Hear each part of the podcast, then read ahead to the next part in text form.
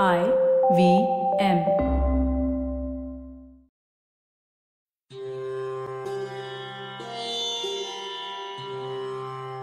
Hello everyone. Welcome to the second episode of Akhand Bharat stories of a greater India.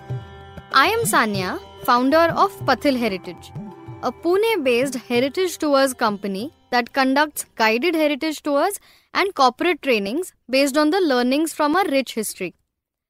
I am sure you found the last Friday's episode about the sources of Indian history interesting enough, and those who followed the conversation with Doctor Shrinanda Bapat must now be aware how difficult yet interesting it is to decode the various sources of history, how he managed to conclude dates of renal years of a king in spite of the confusion in three dates, how the accounts of some foreign travelers gave information on the eating habits of Indians, and how forgery was prevalent everywhere in the world, and it has now become an independent branch of knowledge.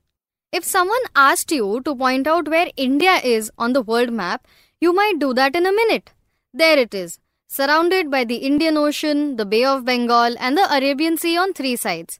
But what if you were told that the Indian subcontinent was not always located where it is today? What if you were told that there were ostriches roaming around freely here? Yes, you heard it right, ostriches. What if you found fossilized dinosaur eggs near the present-day habitations? What if I tell you that the towering Himalayan mountains were once under the sea? Seems like a completely different India, isn't it? Around ninety million years ago, India drifted from Madagascar and steadily drifted north towards Asia. Now, as this was happening, the landmass passed over something called the Reunion volcanic hotspot, causing an outburst of volcanic activity.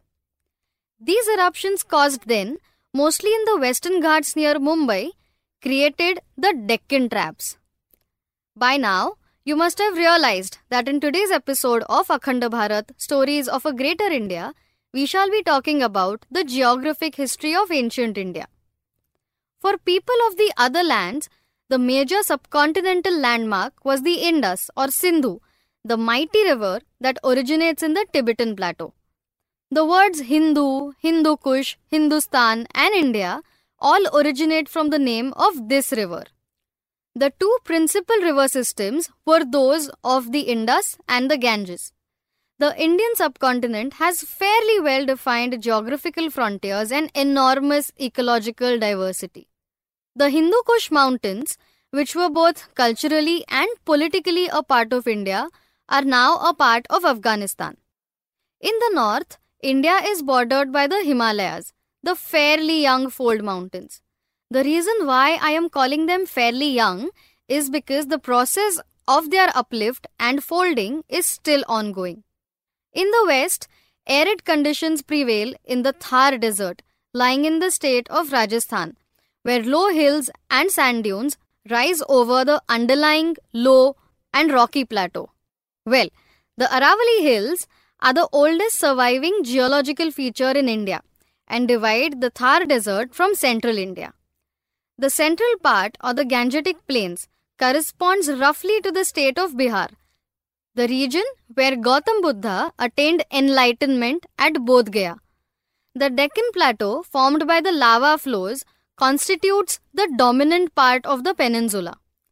There was also the over seven thousand five hundred kilometer long subcontinental coastline, home to various fishing and sailing communities from time immemorial. The Vindhya and the Satpura mountains separate North Indian states from the Deccan Plateau that comprises the present-day states of Gujarat, Maharashtra, Karnataka and Goa. The western coastal plain is divided into two parts. The northern part is now called the Konkan and the southern is called the Malabar coast, which extends up to Kanyakumari in present-day Tamil Nadu. This central Indian plateau was where the great kingdoms of Satavahanas and Rashtrakutas were situated. In the south were the kingdoms of the Cholas and Pallavas, which are now popular because of their sandstone-laden monuments. You know what? One of their temples is thousand years old and even a UNESCO World Heritage Monument. Like most other countries in the world, the history of India too has been profoundly influenced by its geographical features. In extent, India is almost equal to Europe with the exclusion of Russia. The Himalayas could be crossed at the now famous Bolan and Khyber passes, which led directly across the plain of Punjab. A network of overland routes connected the subcontinent to China, Central Asia, West Asia, and Europe. Hence, the northern route was more frequently used by the foreign invaders of India, like the Kushanas from Iran and Afghanistan. This explains the strategic position of Delhi as an imperial capital, and also how it is that the battlefields of Mahabharat, Panipat, and others near it have often decided the fate of India. The old kingdoms like Kalinga, Surashtra, and some of the Mahajanapadas like Koshal, Magadha, Avanti seem to possess eternal life. Empires rose and fell. The whole country passed through a series of foreign invasions.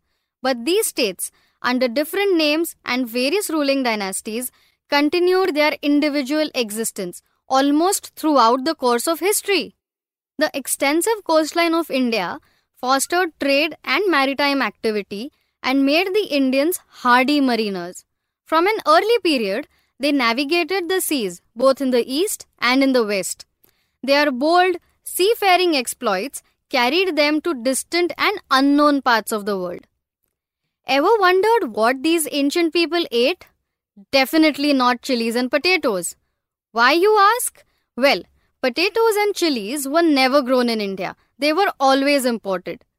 Barley was a staple diet and not wheat, bajra or rice. Food was cooked in coconut oil. Speaking of oil, did you know how olive oil was used for massages back then and not for cooking? Haha, looks like the ancient Indians had some rich and fancy habits. Otherwise, why would anyone even think of olive oil massages back then? Now let's take a look at geology. You must be knowing about the continental drift theory, tectonic movement of plates and so on, right? During the Jurassic era, that is about one hundred seventy-five million years ago, the Pangaea started to split. The southern continent formed from this split came to be known as Gondwana, consisting of Africa, South America, Antarctica, Australia and India. Even today, there exists a tribe named Gond in Madhya Pradesh, which derived its name from Gondwana. A large number of dinosaur remains have been found at Rayouli village in Balasinore city in the state of Gujarat, which today is a famous dinosaur fossil park. This site was identified in nineteen eighty-one, and going by the thousands of fossilized eggs found there, it appears to have been a popular hatchery for dinosaur mothers. Wonder if they even took their kind of Lamaze classes there. Archaeologists have found beads and ornaments made from ostrich eggshells at Stone Age sites. Was it the Stone Age fashion industry that led to the disappearance of this bird? Hmm, something to think about. We will know more about this from our expert, Samrat Salve, an expert in geography of ancient India, in our upcoming episode on Friday. We might upset a few as Friday's episode would be in Marathi. But be assured, we are working on coming up with an English version very soon. So that's all for today. If you liked this podcast, don't forget to check out our other amazing podcasts on the I V M network. You can listen to us on the I V M Podcasts network or at I V M podcasts dot com. You can also follow us on our social media. We are at I V M Podcasts on Twitter, Facebook, Instagram, and YouTube. We'll see you next week, but do share this episode with your folks. Bye-bye.